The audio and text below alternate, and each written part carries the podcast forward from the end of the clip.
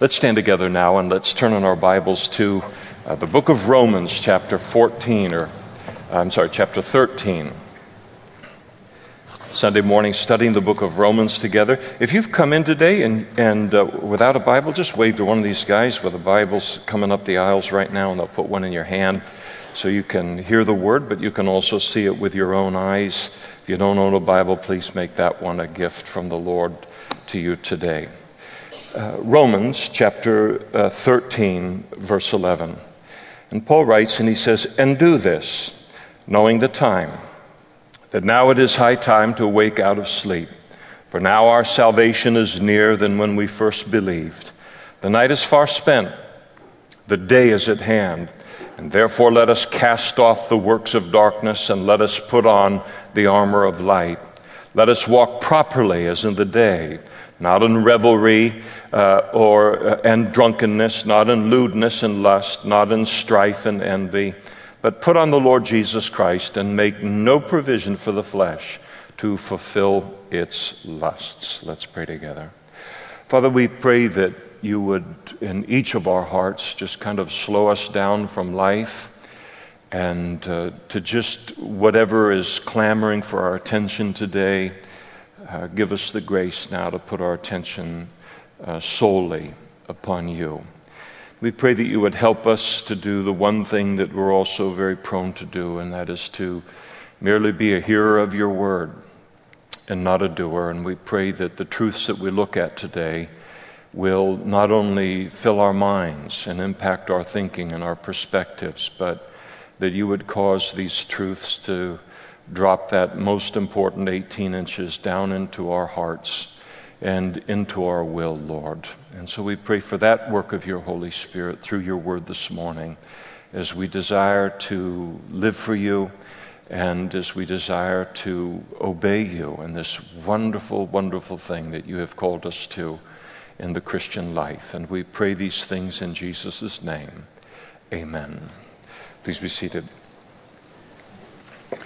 So, once again, as we uh, come here to this section of chapter 13, we have the Apostle Paul giving his description of the life of a, Christian who has presented their uh, body as a living sacrifice uh, unto God in response to the salvation that God has freely given to us. When Paul begins this section in, with, uh verses with, uh, you notice there in verse 11, when he begins it with, and do this, uh, he's referring to everything that he has said from chapter 12, verse 1, all the way to this point. And so he says, and do all of these things. Uh, and then now he's kind of putting a conclusion to this before he heads into a, a new subject in, in chapter uh, 14. So, uh, we're going to study this passage of Scripture from the vantage point of three uh, great exhortations that Paul gives uh, every one of us as a Christian, as it's contained in, in the passage. And the exhortation number one in verse 11 is to wake up, and second in verse 12 to cast off, and then third in verse 14 uh, to put on. And so he declares to us, Wake up, cast off, put on.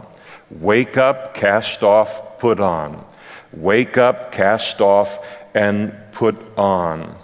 And as you repeat that over and over again, wake up, cast off, and put on, you stop and ask ourselves whether it reminds us of uh, something that we engage in on a daily basis uh, in life. And the imagery that Paul is using here and intending to bring to the forefront of our mind is something that each of us does every single morning.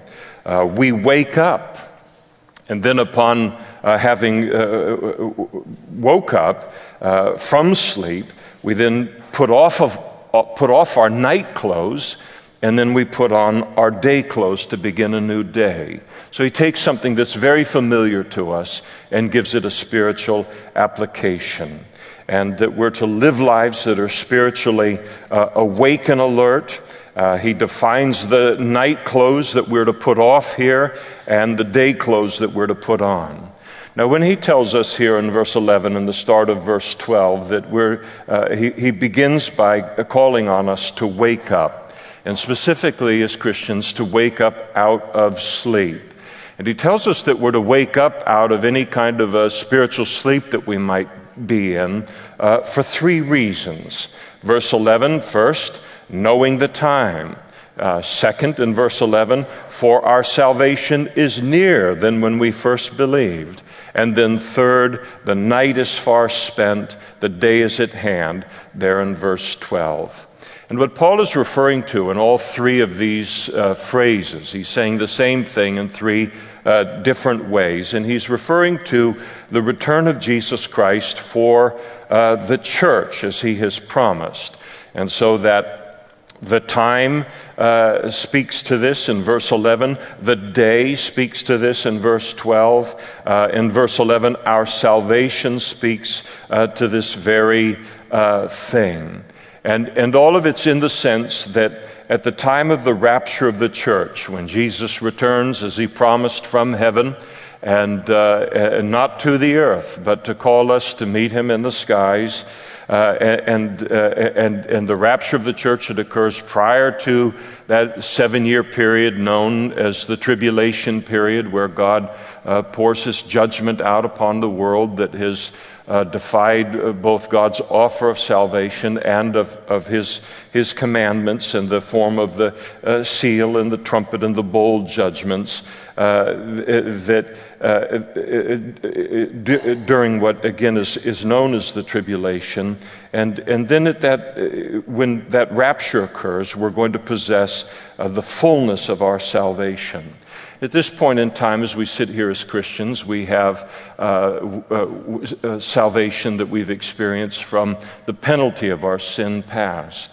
We experience the salvation from the power of sin presently in our life. But one day, our salvation is going to include uh, a salvation and deliverance from the very presence of sin, and that is the future uh, at the time of this rapture. And, and so Paul is talking about, when he talks about salvation, he's talking about it, it, it coming to us in its, in its ultimate form at that particular time.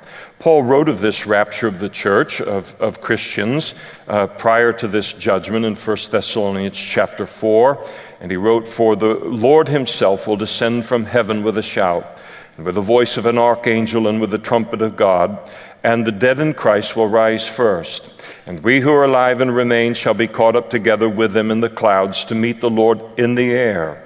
And thus we shall always be with the Lord, and therefore comfort one another with these words. Of that particular day, Jesus himself declared, John chapter 14, to us as his disciples, Let not your heart be troubled. You believe in God, believe also in me. In my Father's house are many mansions. If it were not so, I would have told you. I go to prepare a place for you. And if I go and prepare a place for you, I will come again and receive you to myself, that where I am, there you may be also. And this is what Paul is referring to the rapture of the church, Jesus' return for the church. Now, because we don't know the day or the hour that this rapture of the church is going to uh, occur, the Bible teaches that as Christians, we're to live our lives in such a way as to be prepared for it to occur at any time. Uh, and, and, uh, and how are we made ready for it? Well, the Bible tells us that we should be watching for it. We should be waiting for Jesus' return. and not only watching, waiting, but the kind of the uh, trinity of that uh, watching, waiting, and working. We're to be found also serving God in, in His call upon our lives. That the rapture of the church should find, uh, catch every Christian in that kind of an awakened state. We're eager for His return. We're watching, waiting for it, working. Uh, uh, about his business while uh, we are watching and waiting uh, for it. Uh, Jesus taught us in the, his parable of the ten virgins, uh, Matthew chapter 25, verse 13 Watch therefore, for you know neither the hour, the day, nor the hour in which the Son of Man is coming. In a similar vein, in Mark's gospel, Jesus declares, Lest uh, watch therefore, for you know not when the master of the house is coming, in the evening, at midnight, uh, the, uh, at the crowing of the rooster, or in the morning, lest coming suddenly he finds you sleeping. And what I say to you, I say to all, watch. So, as Paul makes this exhortation, he's not making it independent of, of the Lord Jesus. It's something that Jesus uh, declared uh, repeatedly. In Jesus' parable of the ten minas, he taught that we're to occupy until he comes. And the word occupy means to take care of business. It means that uh, we're to be busy about God's business uh, and his call upon our lives in, in Christian service while we're waiting for his return. Now, in the Bible, the, the rapture of the church is described as an imminent event. And that simply means that it's something that could happen at any time.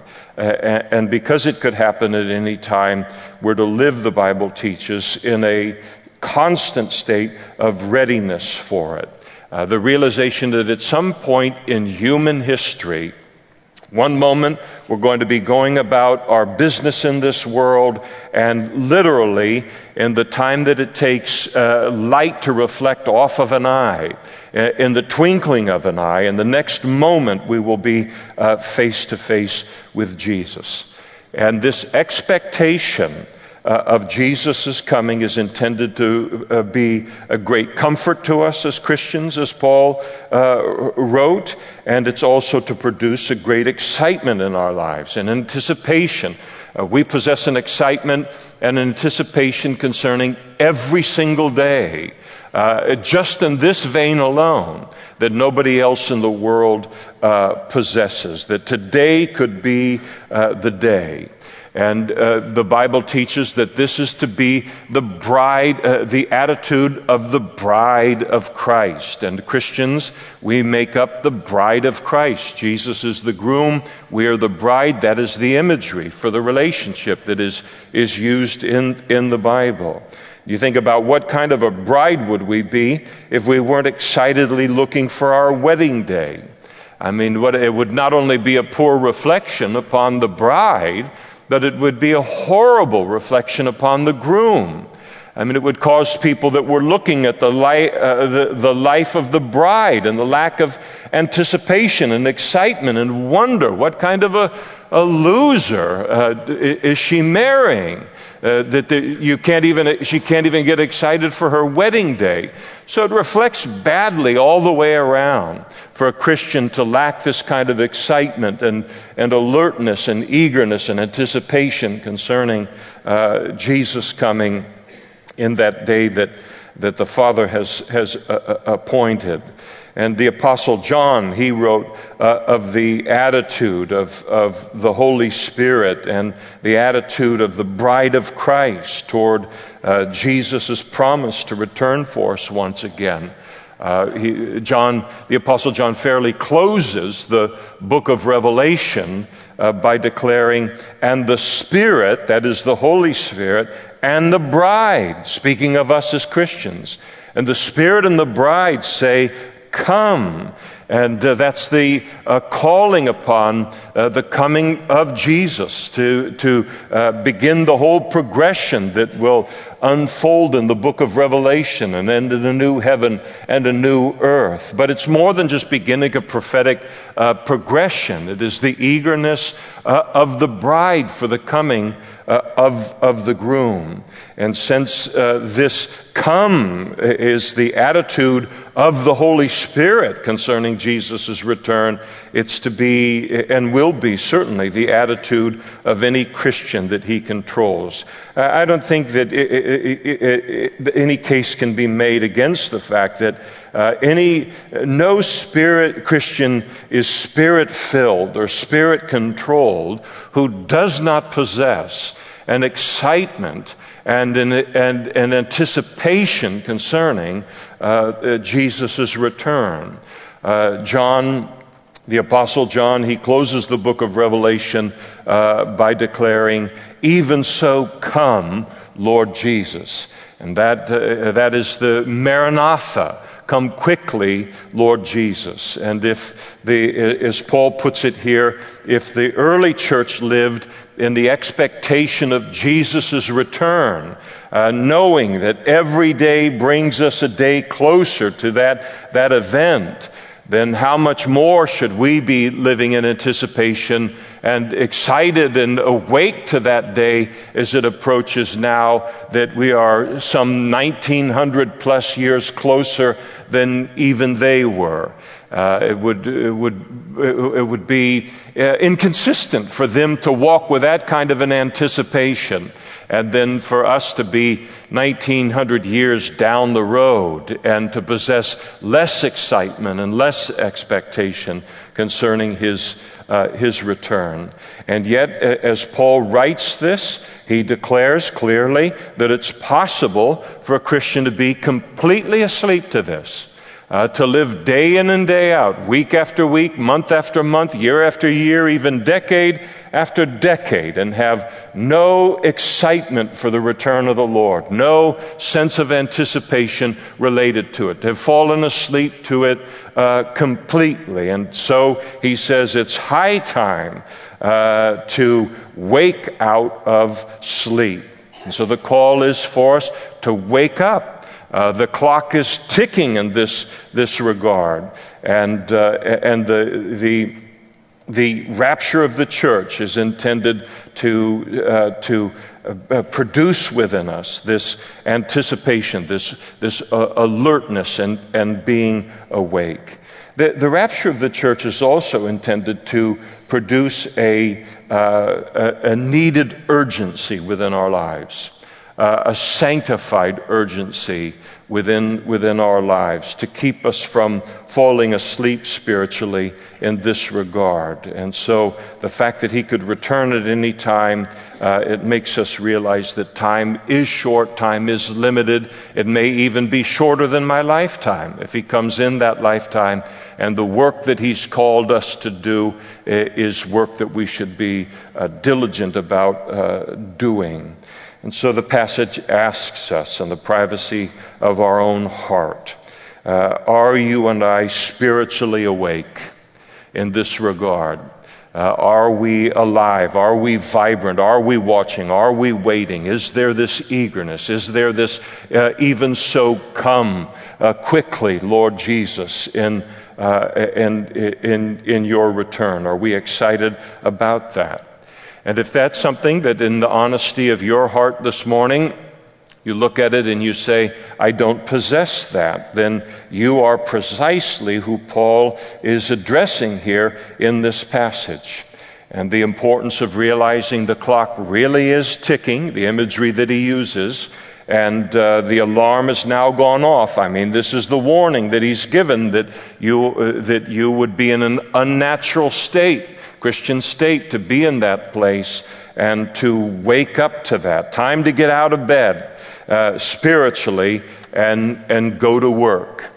And so uh, to just allow that to just sit within our hearts. If that is not there in our lives as Christians, then we're missing something, uh, uh, not only something in terms of an intellectual knowledge of Christianity, but something is missing in our relationship with the Lord. Something is missing in our devotion and intimacy with God that we would lack that kind of an excitement of a bride eager for the coming uh, of the groom. He tells us further that we're to cast off in uh, the latter part of verse 12 and then into verse uh, 13. And so the awareness of the approach of the day uh, uh, of the rapture of Jesus' return for us as Christians, it's intended to uh, have an effect upon our lives that it causes us to cast off the works of darkness. Uh, for the simple reason that if Jesus could come back at any time, uh, no Christian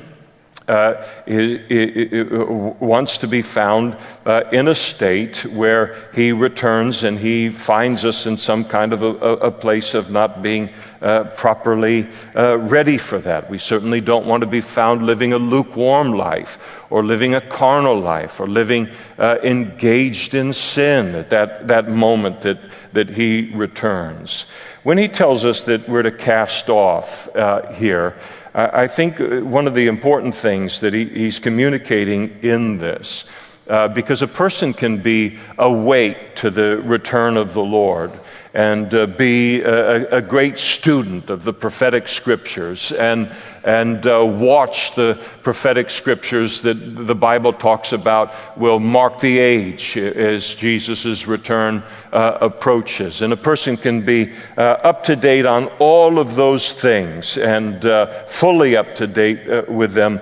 And as important as those things are, a Christian can know all of those things, even be excited about them, and completely unprepared for the rapture of the church. Uh, if I am excited, I am awake, but I have, do not have a side of my Christian life that is also casting off uh, the works of, of, of darkness. And so here we see that the expectation of Jesus' return is intended to have a purifying effect in our lives as uh, uh, Christians because, again, we don't want the rapture of the church to catch us, you know, in a backslidden state or carnal state and, or actively engaged in a lifestyle of deliberate sin. We just don't want to be there when that happens. John, the Apostle John, again, he wrote of the relationship between uh, living in expectation of Jesus' return and uh, and, and, and holy living. 1 John chapter 3, verse 2. Beloved, now we are children of God, and it has not yet been revealed what we shall be. But we know that when he is revealed, talking about Jesus' return, we shall be like him, for we shall see him as he is. And then here's our point for this morning. And everyone who has this hope, this anticipation of Jesus' return at the rapture of the church, everyone who has this hope in him purifies himself just as he, that is Jesus, is pure. I remember uh, many years ago, I've mentioned it before when we've talked about the rapture, but I've said everything before. Uh, eh, but I remember years ago there was a conference that was going on, a Calvary Chapel conference that was going on in Colorado. It was an annual conference.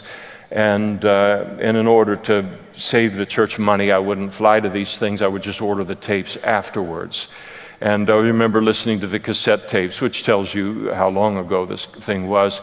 But they, they would have this conference there, and the speaker, or the, the guy that organized it, a great guy, uh, he, his idea was that he would kind of deal with uh, kind of controversial subjects within uh, and areas of disagreement within the body of Christ and have uh, one speaker take one side and another speaker take uh, the other, or two and two, whatever it might be. And he did a conference on uh, the rapture of the church, whether it's pre trib or whether it's uh, post trib. And I'm not going to unpack all of that if that's something you don't understand.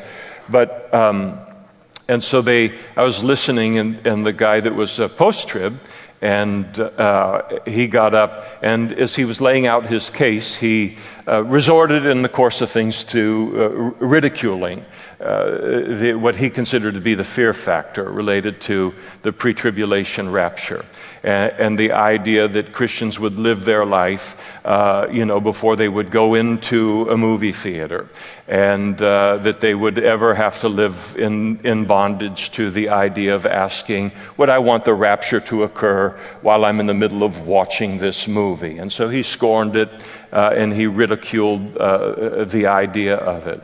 Uh, well, the next speaker got up, none other than Don McClure. And uh, he got up after that, and, uh, and his response was, uh, What's so bad about that?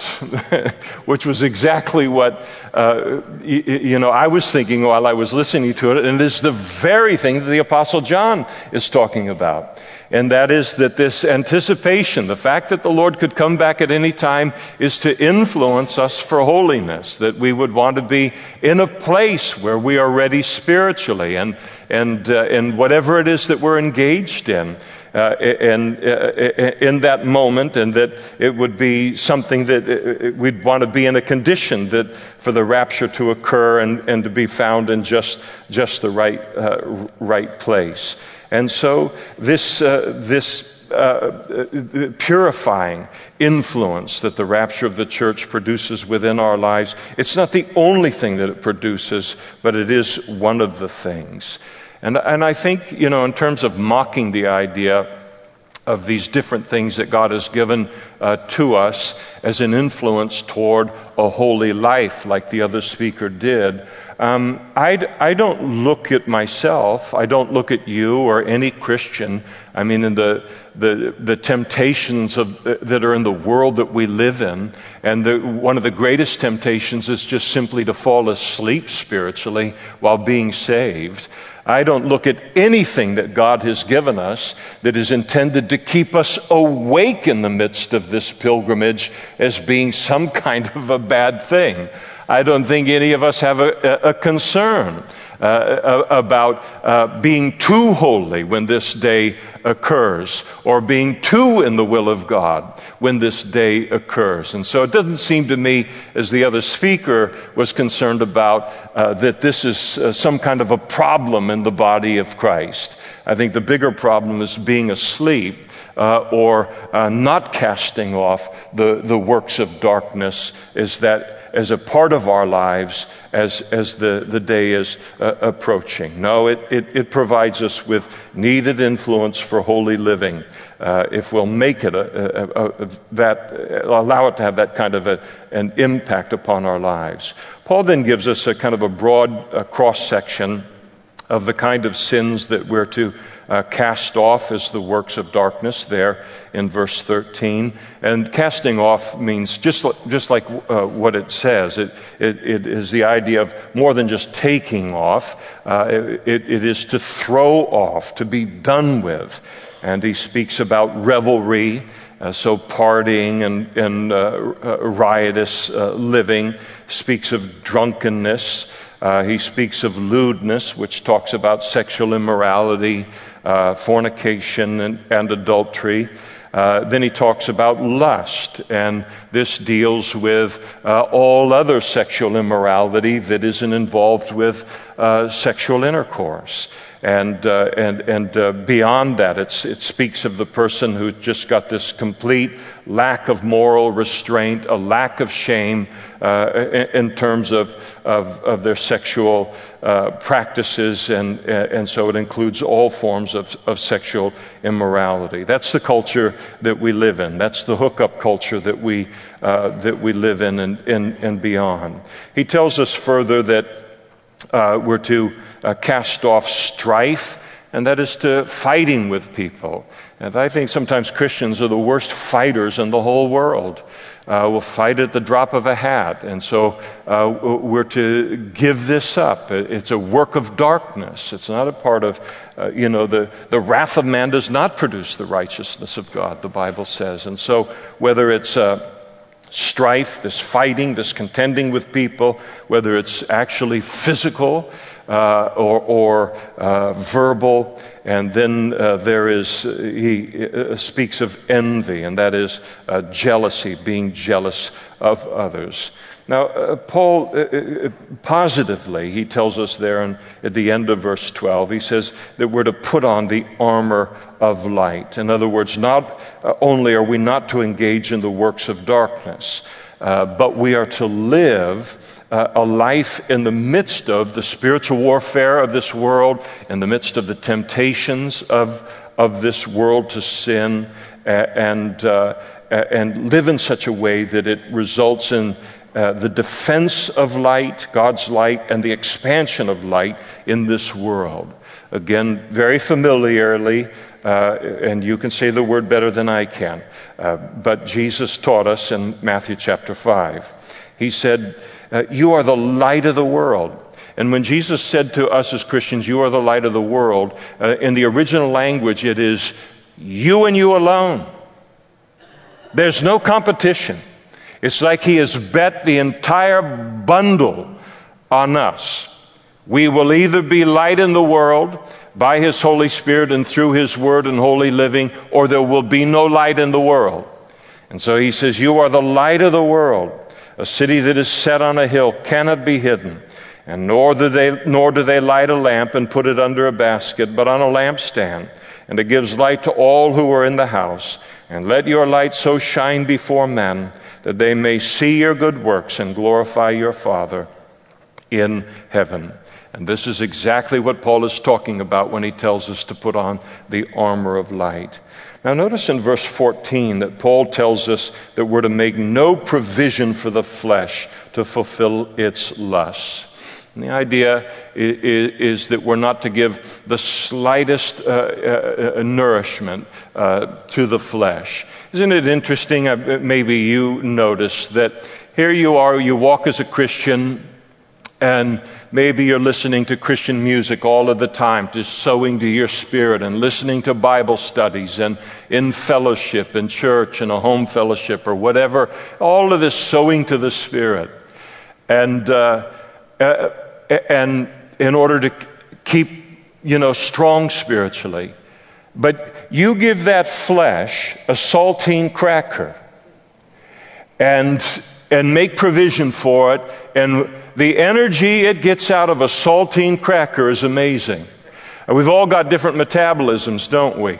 And uh, sometimes you've got the person who, you got this person over here who can go to Mr. T's and eat a dozen donuts in one uh, sitting and not gain a pound. And we hate, we hate those people. They're typically young in life. But then you've got other people with a completely different metabolism. And I mean, they just eat, they eat half a donut and they put on 15 pounds. And it's really unjust. It's unjust altogether, really, on things. But it, it's like that. And so no provision can be made for the flesh. The language also speaks about not uh, making any planning uh, accommodation for the flesh, in my mind, thinking about how I'm going to uh, engage in some uh, temptation uh, of, of the flesh. No provision at all and uh, no nourishment at all. We're to mortify it, as Paul we saw earlier in Romans chapter 8, verse 13. Uh, for if you live after the flesh, you shall die. But if you, through the Spirit, do mortify the deeds of the flesh, you shall live. And that word mortify means to kill. It means to murder. It means to cold blooded murder. Show no mercy uh, upon uh, the flesh, making provision for it.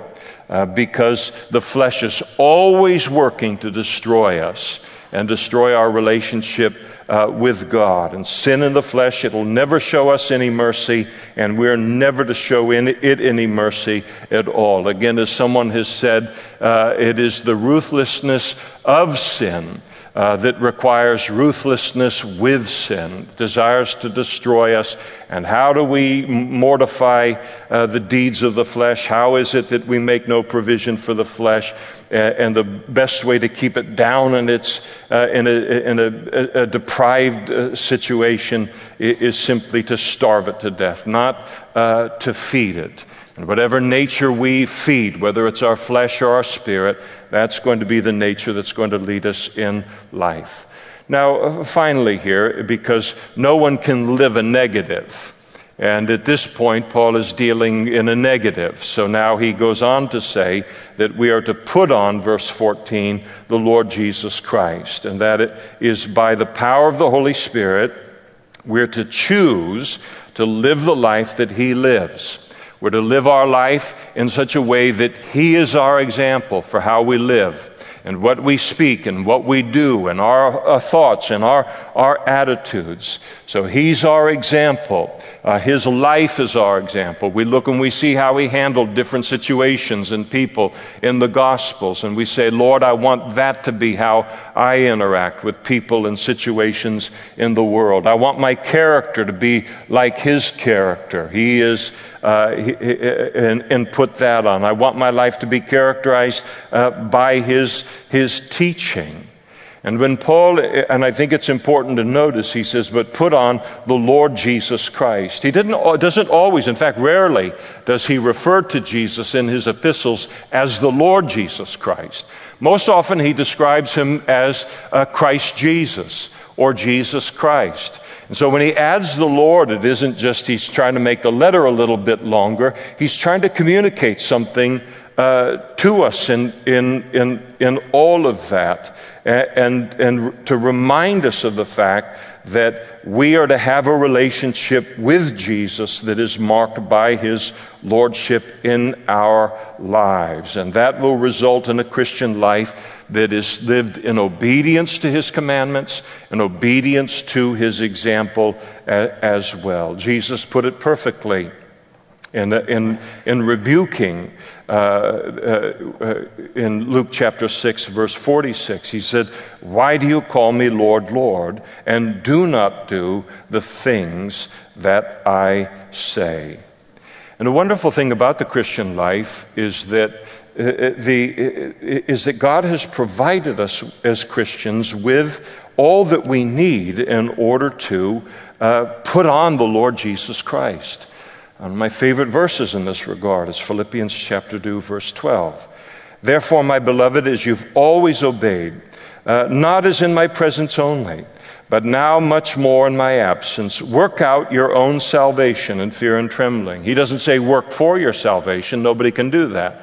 We're now to work out the implications of the salvation that we've already received. And then he says, For it is God who works in you both to will to do uh, and uh, uh, uh, both to will and to do for his good pleasure. In other words, when God saves us, His Holy Spirit comes into our life and He provides us with a desire to live a life like Christ. And then, uh, wouldn't it be horrible if He merely provided us with the desire but not the power to do so? Or to provide us with the power to do so but not the desire? Now, the Holy Spirit comes into our life and He provides us with both the desire to live a life like Christ and then the power uh, to do so. And, and for that reason, each of us this morning as Christians, we are living the Christian life that we choose uh, to live. And so, in the light of, of God's uh, exhortation here, and it is, it's an exhortive passage that Paul uh, speaks here uh, to allow, allow the passage to examine us. And so this morning, am I spiritually awake or asleep? Am I walking in darkness or, or not? Am I making provision for the flesh or not? Is Jesus the single great example in my life as a Christian? Not other Christians is he the great example for how I think and how I live and, and how I uh, conduct myself in life and in terms of my character? And not only what I am in public, but what I am in, in privately. And I exhort myself uh, uh, as well. And just to say, when is the last time I just constant, uh, uh consciously, you consciously stop and we asked ourselves uh, uh, concerning something in life is this something Jesus would say? Is this something that Jesus uh, would do? Is this something that Jesus would participate in? And again, we can come into this place where we begin to live months and years of our Christian lives. It was something that we knew at one time, something that we practiced at one time, but now it is long gone. I've settled into a Christianity of my own devising, of my own defining, and I rarely bring Jesus' life or the standard of his life into play in uh, my consciousness at all.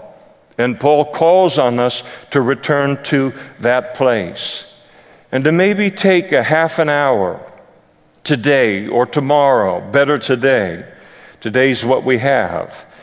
And then to examine my life and to examine my priorities and to examine my spiritual zeal uh, uh, my other centeredness or, or the, the place of self sacrifice in my life, how I spend my money, how I talk to people, how I view people, and so forth. And to just say, Lord, in the light of this passage that Paul wrote here in Romans chapter uh, 13, I want you to examine my life for how much of it even looks remotely like Christ and anything where I've lost sight of him as a standard, would you bring that to my attention uh, so that that can once again be the conscious standard of my thinking, my doing, my saying, my motives, my living, my example of being a light uh, in this uh, world. And it's important, as Paul tells us here, because the day is approaching. It's approaching. And even if it does not come in my lifetime, uh, life, uh, uh, the, the opportunity to live this kind of life is just flying by. And in this regard, I think of the famous quote by C.T. Studd. Most of you have heard it, but everyone ought to hear it once in their life. He said, Only one life twill soon be past, and only what's done for Christ will last. Oh, how archaic. Uh, what a wonderful thought uh, for the church in the United States of the 1940s or the 1950s. But we've gone way past that now in the year 2019. Nobody lives like that. Nobody takes Christianity that seriously anymore. And to have these things that just kind of roll in one ear and out the other and to realize that these things that so uh, marked Christians and ma- caused them to make a difference in the world in which they were living is as true and as necessary in this moment in human history as ever they were. And again, for our Christianity to come out of this Bible and out of the life of Christ and not out of what the culture tells us Christianity ought to be, and not even what other Christians model or tell us to be, or what our own heart wants to settle into. It's an exhortive passage, but it's an important one. And it's worthy of a walk after uh, the sermon, and just to allow God to uh, have it do its full work in each of our lives. This morning, in this context of the subject matters, we're talking about uh, walking not in darkness and the casting off the work, works of darkness uh, in, this passage. I, I want to inform you of some resources that we've put in place on our website uh, to assist in helping Christians to become free of a, an epidemic that absolutely fills our world, and, uh, and that is the epidemic of pornography. And uh, uh, allow me to just briefly give you some statistics uh, uh concerning uh, pornography use. And, uh, and I'm going to be borrowing from Tim Challies, a well known pastor and, and, blogger. He used George Barna's recent report, The Porn Phenomenon, as his source. not all of you are familiar with the scope of, of this problem and this epidemic. Uh, he, he writes that in 2016, which is about the latest statistics you can get on this, he said people watched 4.4 billion hours of pornography at just one website, uh, the biggest porn site in the world. That's 520,000 uh, uh, years of porn, or if you will, uh, around 17,000 complete lifetimes. In that same time, people watched 92 billion videos, or an average of 12 and a half for every person on earth, and that's in one year.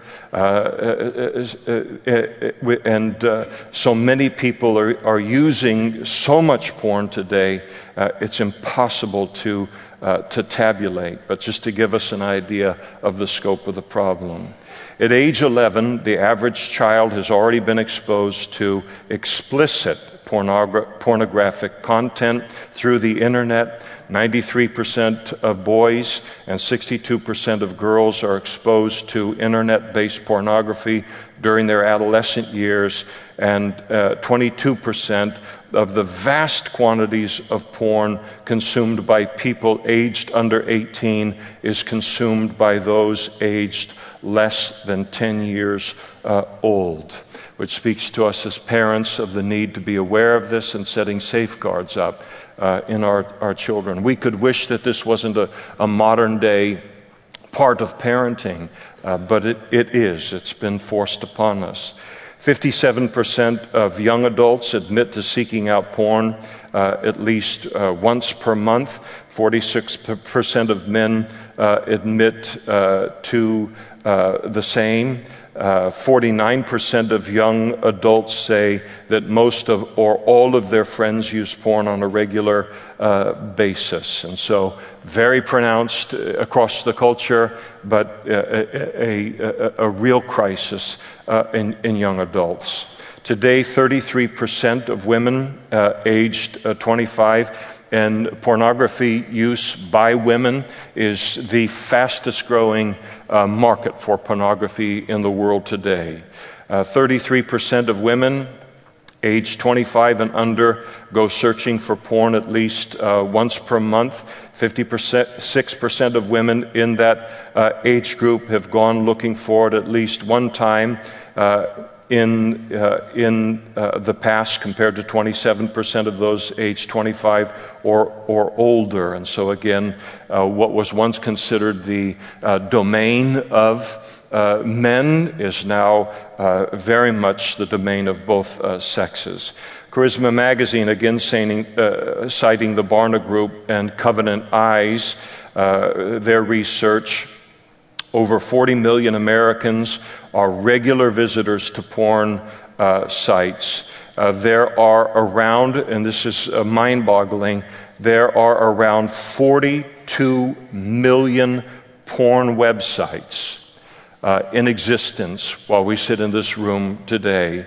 Uh, with, uh, which totals about 370 million pages of porn in existence. Uh, the porn industry's annual revenue is more than the NFL, NBA, and Major League Baseball combined. It's more than the combined revenues of ABC, uh, CBS, and NBC. 47% of families in the United States reported that pornography is a problem in their home. And then closer to home for us this morning, 68% of church going men and over 50% of pastors view porn on a regular basis. Uh, of young uh, Christian adults, 18 to 24 year old, uh, 76% actively uh, search for porn. Only 13% of self identified Christian women say they never watch porn. Uh, 87% of Christian women have watched porn, according to the polling. We could go on all morning uh, reading these kind of, uh, of statistics, but it gives you an idea of how big this problem is uh, all, all around us.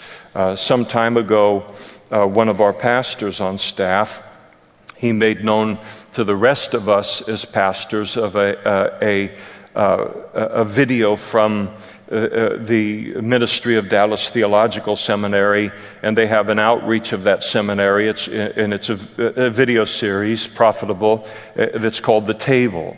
And it addressed the subject. And what I want to do is I want to show you uh, eight minutes uh, uh, worth of segments from that video in the hope that it will prime the pump for you then going to our website where it'll be posted for you to, to watch in its entirety, and, uh, and especially if you're a parent. But everyone, I would hope, would, would watch it in order to be educated on the scope of the problem, and that even if it isn't something that you struggle with personally, to be aware of these resources for those uh, that you know or will come to know are struggling uh, with, with this, this bondage. And, uh, and then certainly to be engaged in prayer uh, for this body and, and other churches uh, in, in this regard as well. Uh, the speakers that you're about to see are Darrell Bock, who is the moderator he, and a professor at Dallas Theological Seminary. Josh McDowell, famous Christian author and uh, speaker. Josh Proctor, who leads a, a, ministry focused on helping people come out from uh, under the addiction to pornography. Joy uh, Pedro, who does the same uh, for uh, women. And uh, when you watch the unedited version in the privacy of your home, you watch the entire, entire thing. I do want you to know that the, the video isn't perfect. Uh, there, is a, uh, there is a place where uh, Josh McDowell, he makes the statement that God's word isn't enough uh, to bring a person out of uh, addiction to pornography. And you can, you, if the same thing can happen to you, because we have such a high esteem for the word of God here, that it can kind of floor you. But it was clumsy what he was saying, and he didn't mean how it comes across.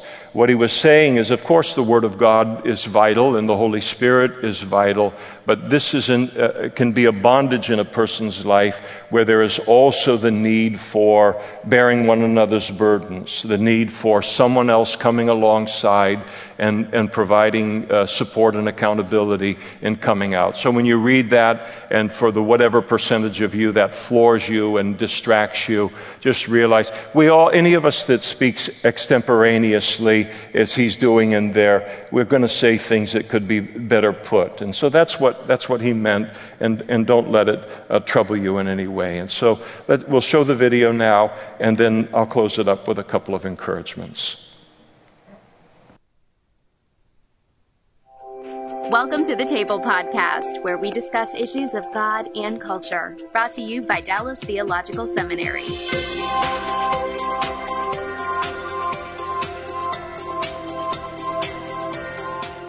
Welcome to the table where we discuss issues of God and culture. I'm Darrell Bock, uh, Executive Director for Cultural Engagement at the Hendricks Center at Dallas Theological Seminary. And our topic today is actually a very serious one. We're going to talk about pornography and pornography in the church in particular, and the various ministries that are available to help people deal with this area and what's going on in this area. How did you get into a ministry that's involved with pornography? About nine years ago, I started to sense there's something wrong with culture, with the youth and all, that was affecting their authority, their source of authority. I Darrell, I couldn't put my finger on it. It took me a whole year. Usually I can tell you what the problem is instantly. And I remember and I called my wife and I said, honey, I now understand what it is. It's pervasive internet pornography. Hmm. And I felt as an apologist that if I do not deal with, apolo- with uh, pornography and its effect upon truth, then I'm not fulfilling God's calling in my life. Because I think probably one of the biggest barriers today for kids coming to Christ is wow. pornography. And Joy, how did you end up being in this area? Yeah, so it all started my freshman year of college. Mm-hmm. I was a new Christian. I was healing from some sexual abuse and turning to pornography for comfort. Mm-hmm. And so from that journey, I just felt so alone and shameful and didn't hear anyone talk about it, especially for women. You hear that men struggle with pornography, but not women. And so I felt even more alone. And I went to Cru, I was involved in Cru, hmm. and mm. I went to one of their women's nights, and a woman went first and shared her story of how she was struggling with pornography and found freedom. Mm. And that gave me the gift to go second and be able to share my story and find freedom. Mm. And from that, I started to look for resources and realized there weren't that many out there for women. Hmm. And so I launched my blog and I started speaking and teaching just to help women find freedom from shame. But uh, talk to us about some of the statistics that we're dealing with and uh, how pervasive this is. There's 26 million pornographic websites, one click away from right here in my living room, 2.3 billion pages. Just one of 26 billion sites, just one, last year had 23 billion visitors. Mm. That's over 64 million every day. They had 91 billion 980 million porn videos watched. That is enough videos for 12 and a half videos for every man, woman, and child alive. And that's only one site of 26 million. Hmm. They said 4.4 billion pages viewed by that site every 30 days. But get this it comes out to 201 trillion pages last year by just one site. If you printed those pages out from one site in one year, it would fill over 20 billion four drawer file cabinets. Another site every two seconds. Darrell, every two seconds, 4,000 more porn videos are being shown. And that's only on two sites. Hmm. Uh, whenever somebody says, well, my kids won't look for it, that's about the dumbest statement you can make because porn is looking for your kids, even before shame. You cannot understand pornography if you don't understand the human brain. Hmm. You cannot understand an answer to pornography if you don't understand neurology. You can't. Hmm. It's more than just biblical. Within 10 seconds, your brain is physically, biologically changed. And I've got all the documentation on that. Within 10 seconds of a video screen passing in front of you, this wouldn't be, um, um, oh, come on, where you read books on it. Uh, my mind went blank. But on a passing screen like an iPad Kindle, it's not in a Kindle, it's like an iPad or a cell phone. Within 10 seconds, your brain changes. Okay. Well, that what? happens before you ever sense shame or anything. Okay. This is something that's actually been studied and tested a great deal, hasn't it? Oh, it has by just about every neurologist out there.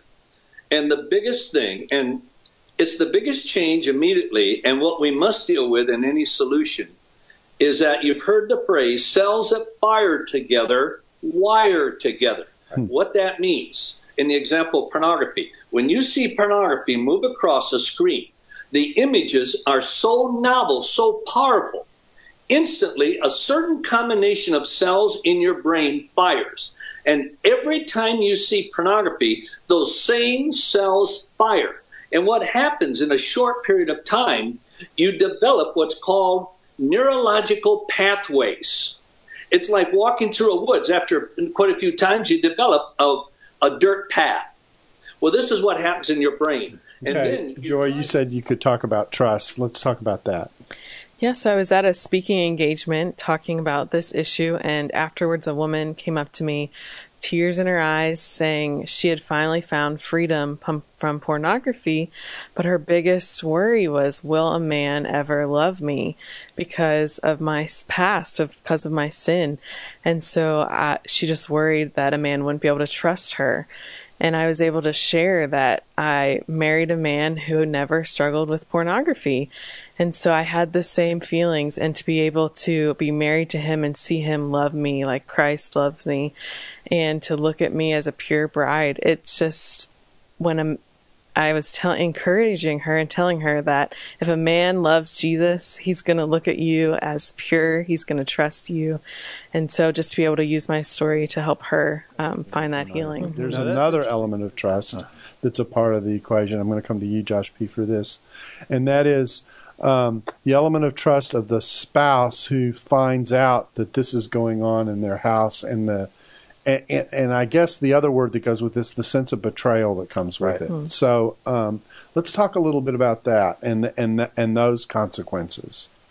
So for my marriage, uh, we went to you know some Christian counseling, and one of the things that he did is he had a, a dry erase board, and on the dry erase board he wrote down like he he said on a scale of one to ten. Um, my wife's name is Kelly. He said so on a scale of one to ten, Kelly, um, how would you rate um, Josh's understanding of what he did wrong. Mm-hmm. And so she put it at a 10. Mm-hmm.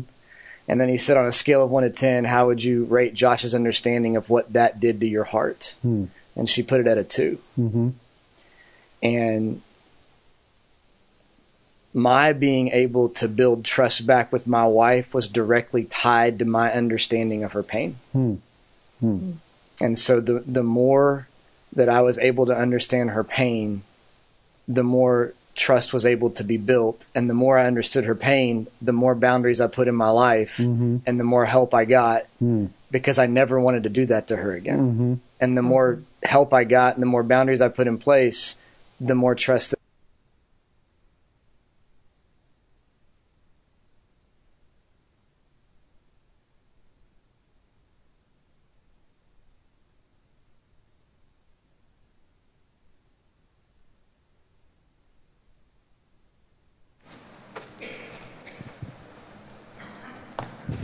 We get the idea of it, and uh, uh, very helpful for um, uh, watching that for your own edification and uh, equipping.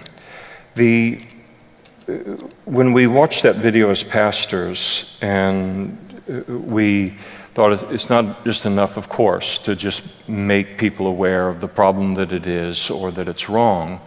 Um, but we thought, let, us try and identify what are some of the very best written uh, audio, also uh, video resources for helping people and uh, to and wanting freedom from the, uh, this the bondage of this sin. And so we went to work and uh, put together on our website uh, the uh, a lot of good resources for what we think are the best in terms of someone looking and say, I want to read a book about this, I want to listen to some testimonies on this, I want to watch a video related to this. And, uh, and on our website, we've put up a whole new resources section uh, to, to our website where there's this is addressed, but then we've got, uh, you know, t- uh, talking about marriage, talking about parents, uh, parenting, atheism, creation, evolution, singles, missions, uh, ministry, homosexuality, transgenderism, and uh, these are all hot topics that are going on right now.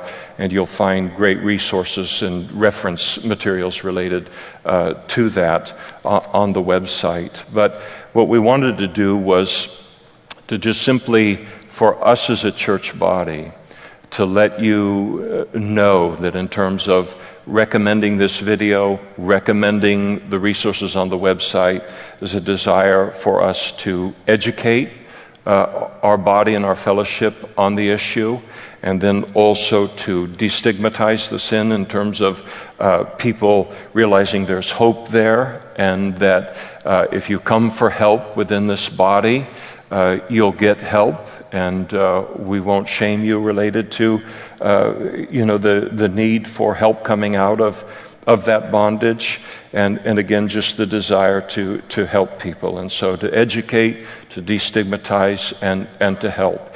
You can access this particular uh, video and all of the resources, but this particular uh, table video. Uh, by going on the website, clicking on the resources, uh, and, then going to useful links, and that'll take you there and it'll pull up along with uh, everything else. If you uh, don't understand anything about what I'm talking about uh, in terms of that progression, just call the office during the week and they'll, they'll help you guide you uh, uh, through that. As well as a part of everything that's being listed there, there's a place for you to privately and confidentially make contact with with us, and if you want to uh, talk with somebody, uh, we, we can't counsel the entire world, but uh, related to if you attend this fellowship and you want help and you want uh, someone to help you walk out of this thing uh, because you're unsuccessful in, in doing it uh, on your own, we want to help you, and that's a part of the site as well. Let's stand together now and we'll close in prayer. I, uh, one final thing before we do that, uh, just to let you know that we're going to be making uh, this uh, the, the focus of our Sunday evening prayer meeting tonight and the sanctuary at 5:15 to 5:45, and uh, for the Lord to just to pray for our body for victory in this area. We don't want uh, half of a church body to be living with the grieving and the quenching of the Holy Spirit, or in constant shame, or in constant guilt and defeat. That's, that's not what God has for us. And so we know there's a whole intercession side to all of this as well. And, uh, and certainly make it a part of your own private intercession, but to come tonight to pray as well for the Lord to really use all of this in people's lives. Lord, we thank you for this exhortation tonight this morning, rather, from your word and uh, speaking to, uh, waking up and casting off and, and putting on. And we pray, Lord, that your Holy Spirit would continue to speak to us personally on each of these issues. We don't want Christianity to become uh, compartmentalized in our life or just some little thing that's in a corner about our lives. We want to live this in its uh, fullest, Lord. And so we pray that you continue to speak to us in that, in that vein so that, so that this is uh, the, what you've provided to us in your Son would be our full and constant uh, portion.